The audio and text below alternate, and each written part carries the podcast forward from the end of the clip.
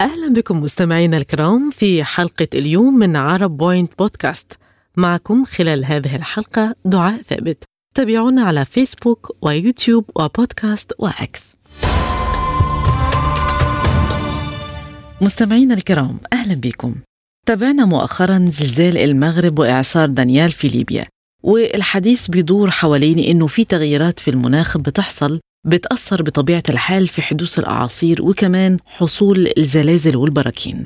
هل فعلا في علاقة بين حدوث الزلازل والتغيرات المناخية ولا ده مفهوم مغلوط خصوصا إن إحنا عارفين إن معظم الزلازل بتحصل تحت سطح الأرض بعيد عن تأثير الطقس ودرجات حرارة السطح وظروفه وإن معظم الزلازل ناتجة عن عمليات تكتونية. بالنسبة لزلزال المغرب تقارير علمية اتكلمت عن الطبيعة الجيولوجية لمنطقة جبال الأطلس الكبير واللي كانت وراء الزلزال المدمر في المغرب. الزلزال بلغت قوته 7.2 من عشرة درجة على مقياس ريختر وراح ضحيته أكثر من 2000 شخص وأصيب مثلهم تقريبا. الزلزال المدمر هز جبال الأطلس وألحق أضرار بالمباني في مدينة مراكش القريبة ومدن أخرى في أقوى هزة أرضية يشهدها المغرب منذ أكثر من ست عقود.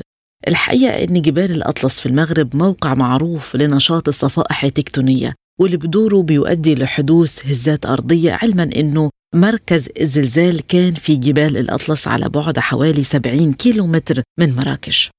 ومع حدوث زلزال المغرب وجدنا في ليبيا الإعصار دانيال. تعرضت مناطق عدة في ليبيا لفيضانات بعد وصول العاصفة دانيال من وسط البحر المتوسط لشرق ليبيا وكانت مصحوبة برياح شديدة وأمطار غزيرة تسببت في جريان الأودية نتيجة السيول الغزيرة اللي بدأت في التدفق نحو المناطق المنخفضة والساحلية. وسرعة الرياح وصلت في الإعصار لحوالي 70 كيلومتر في الساعة. مناطق طبعا عدة أطلقت نداءات للسلطات المحلية للمساعدة في عمليات الإنقاذ وإخراج العالقين من منازلهم. كمان انتشرت صور ومقاطع فيديو جرى تداولها عبر مواقع التواصل الاجتماعي بتظهر غرق مناطق سكنية عدة في المنطقة الشرقية جراء السيول والأمطار الغزيرة اللي أدت لجريان العديد من الأودية في مناطق سهل بنغازي والجبل الأخضر. خلونا نسمع رأي دكتور عباس إشراقي أستاذ الموارد المائية والجيولوجيا بجامعة القاهرة حول علاقة التغيرات المناخية بحدوث الزلازل وإمكانية تفادي الخسائر في الأرواح والممتلكات. هو النشاط الزلزالي نشاط موجود على سطح الكرة الأرضية من حوالي 4600 سنة والنشاط الزلزالي متواجد والتغيرات المناخية بتحدث والنشاط الزلزالي متواجد. سواء كان العصر الجليدي هيحصل نشاط زلزالي ولو كان العصر دفيء كما هو الآن الحرارة مرتفعة أيضا النشاط الزلزالي بيحصل. ولكن النشاط الزلزالي وعلاقة النشاط الزلزالي بالتغيرات المناخية أن ممكن الزلازل تؤدي إلى تغيرات مناخية ولكن على المدى الطويل. بمعنى إن لما بيحصل في الصفائح القارية إنها تتباعد عن بعضها ده معناها لما أوروبا لو بتتباعد عن المنطقة الاستوائية يبقى الحرارة فيها بتقل. ولكن ما يحدث الآن أن القارة الأوروبية بتقترب من إفريقيا وبتضغط على الصفيحة الإفريقية والتقارب ده بيبقى حوالي 4 ملم كل سنة. لو فرضنا مثلا إن بعد يبقى مليون سنة هيبقى أوروبا اقتربت من إفريقيا بمقدار قد إيه. وهنا كلما تقترب يعني معناها بتقرب من المنطقة الاستوائية يعني الحرارة تزيد في أوروبا إلى بعض الشيء أو إن أيضا في نفس الوقت إن إفريقيا بتتجه للشمال. فهنا اذا ده له علاقة بالتغيرات المناخية لأن درجات الحرارة في على سطح الأرض بتختلف من مكان إلى مكان. المنطقة القطبية فيها درجة حرارة تحت الصفر وفي المنطقة الاستوائية عالية وهكذا. فإذا حصل تباعد أو تقارب في القارات نتيجة حركة الصفائح القارية وده الحركة الزلازل بتشجع هذه الحركة. يعني بتزيد من الحركة في بعض الأماكن طالما إذا حصل زلزال ضخم بيحصل إزاحة كبيرة رغم إن الإزاحة موجودة سنويا بمعدلات ولكنها بطيئة. اذا هناك يعني ارتباط ولكن على المدى البعيد. مش هيحصل مثلا في 10 سنين 20 سنة إن الزلازل تعمل مثلا ترفع الحرارة أو أو تخفضها. وهذا جزء لأن الارتباطات يعني الحقيقة متعددة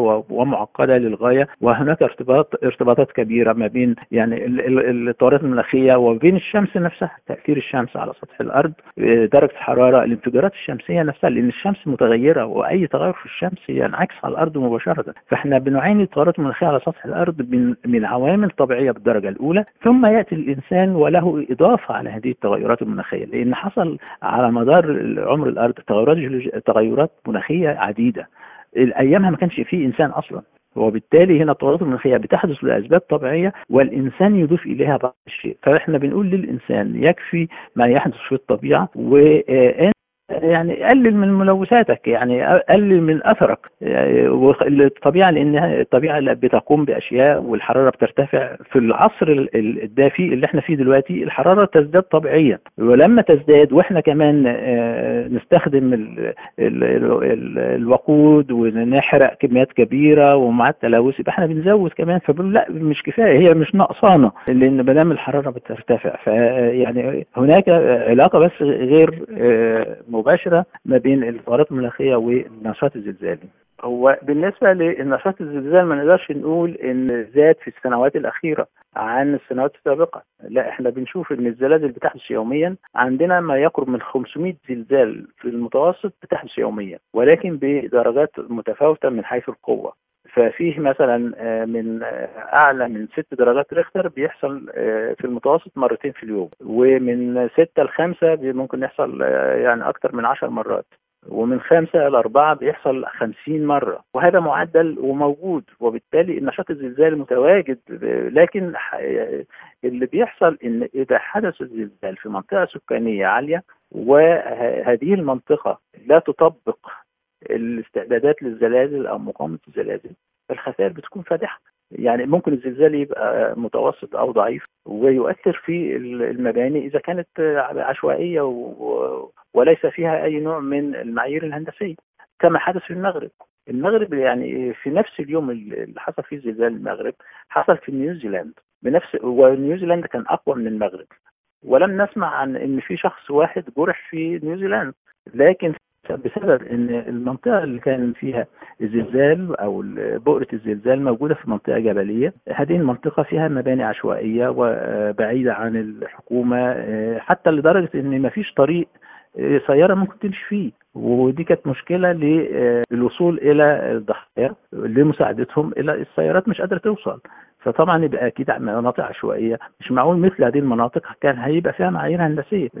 يعني تراعي إن في زلازل ممكن تحصل في هذه المناطق. فالمشكلة الكبرى في الزلازل إذا كان المنطقة لم تستعد لهذه الزلازل وفيها المباني عشوائية هنا بتبقى الأضرار شديدة للغاية. لكن الزلزال مهما كان يعني قوته يعني لحد 6 7 ممكن الإنسان بالاحتياطات الهندسية اللازمة ممكن يتلافى أضرار كبيرة.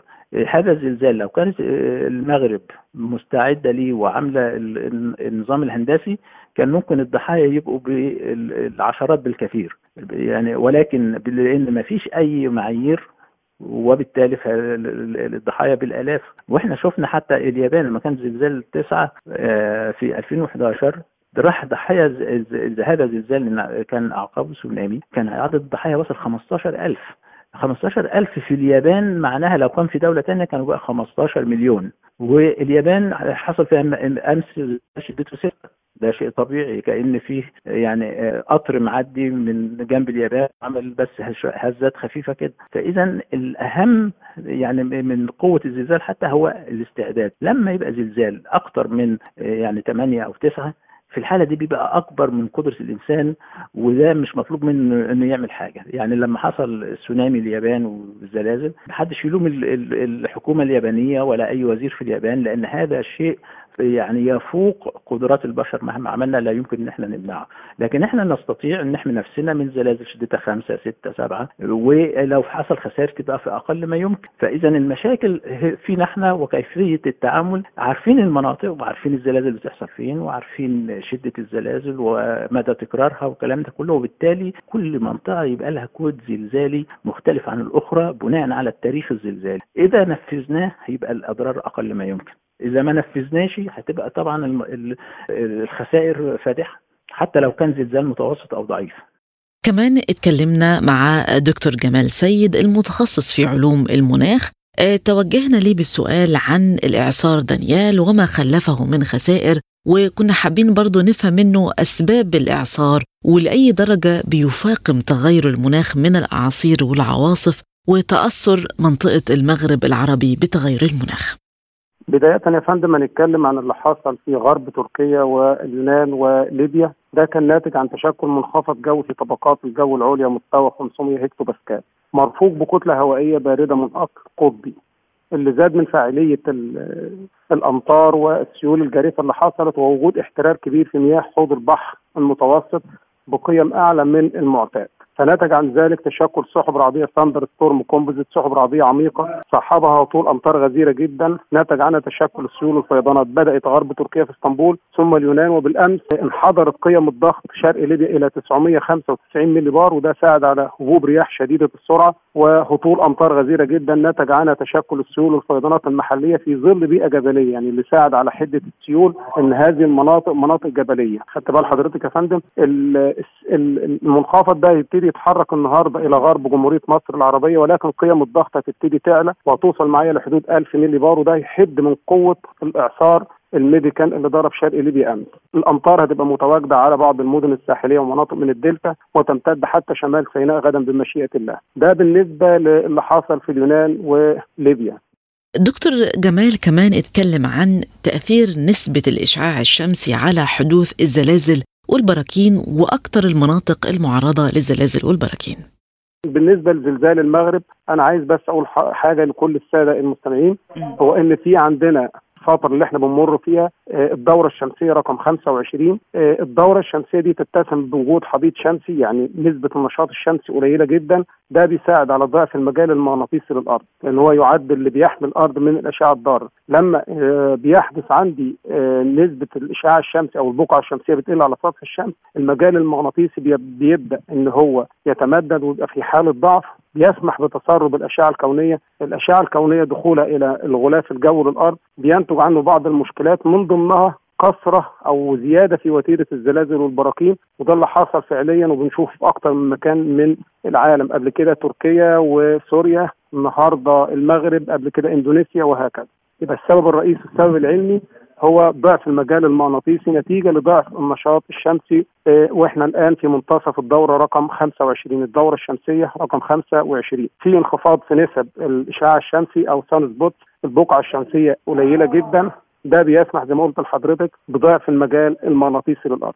اللي أنا بقوله لحضرتك عكس تماما من ظاهرة الاحتباس الحراري. ان الأرض أصلا مقبلة على فترة من التبريد العالمي عايز أقول ضعف النشاط الشمسي النتيجة المنطقية ليه هو تبريد عالمي خاصة إن هيبقى فيه براكين هتنفث الرماد البركاني وغازات الكبريت إلى طبقة الاستراتوسفير هي الطبقة اللي بتعلو طبقة التروبوسفير اللي إحنا فيها. تبقى لحضرتك آه، ذرات الكبريت هتعمل على انعكاس أشعة الشمس إلى الفضاء الخارجي. ده بحد ذاته هيعمل على وجود تبريد كبير لمناخ الأرض. يمكن التبريد ده يبدأ تدريجيا معانا من 2028 دخول الأرض minimum ice age عصر جليدي مصغر. معظم المناطق أو معظم الدول اللي بتقع شمال دايرة عرض 40 شمالا معظمها هيتجمد يا فندم. الأنهار البحيرات هيبقى في نسبة عالية من الجليد. بال حضرتك وده يأثر سلبيا على الإنتاج الزراعي يأثر سلبيا على صحة الإنسان. آه، ده اللي متوقع وطبقا للعديد من الدراسات والأبحاث أبرزها الباحثة الكبيرة المشهورة البروفيسوره فالنتينا زراكوف. أكثر مناطق عرضة للزلازل والبراكين هو الدول اللي بتطل على المحيط الهادي. ودي علميا إحنا بنسميها حلقة النار. بتستحوذ على 75% من نسبة الزلازل والبراكين اللي موجودة في العالم.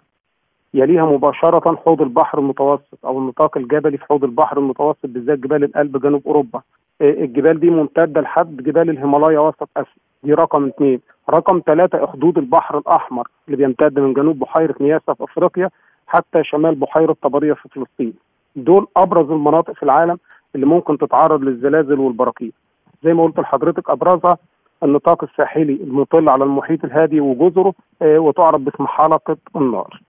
الفترة الأخيرة كتر الحديث عن أن مناطق في الشرق الأوسط هتتعرض لزلازل وكمان في مصر. خصوصا بعد ما شهدنا زلزالين مدمرين في خلال حوالي سبع شهور في تركيا وسوريا ومؤخرا في المغرب. خلونا نسمع رأي دكتور سعيد. ده وارد جدا يا فندم في أي وقت. وارد نتيجة ضعف النشاط الشمسي وضعف المجال المغناطيسي وتسرب الاشعه الكونية ال cosmic rays بتتفاعل مع الصهارة وتتفاعل مع طبقات الصخر الموجودة في الأرض. ده بحد ذاته بيعمل على زيادة في وتيرة الزلازل والبراكين. يعني ده وارد جدا, في ظل الحضيض الشمسي واللي إحنا بنقوله يا فندم ده الأرض مرت بيه في فترات سابقة عبر التاريخ لأن المناخ بيبقى ليه دورات متلاحقة ومتكررة ومتشابهة. يعني ده وارد جدا جدا إنه يحصل الفترات اللي جاية. أما عن إمكانية التنبؤ بالزلازل وإمكانية كمان تفادي الأضرار المادية والبشرية فده كان رأي دكتور سعيد. لا صعب شوية لكن لو في مثلا زلزال في المنطقة القريبة مثلا من مصر آه، نقدر نقول إن الطاقة ممكن تنتقل عبر الأخدود أو عبر الصفائح التكتونية إلى مصر بعدها مثلا في خلال يوم أو اثنين أو ثلاثة لكن حتى الآن الأمور طيبة جدا جدا ومستقرة الحمد لله.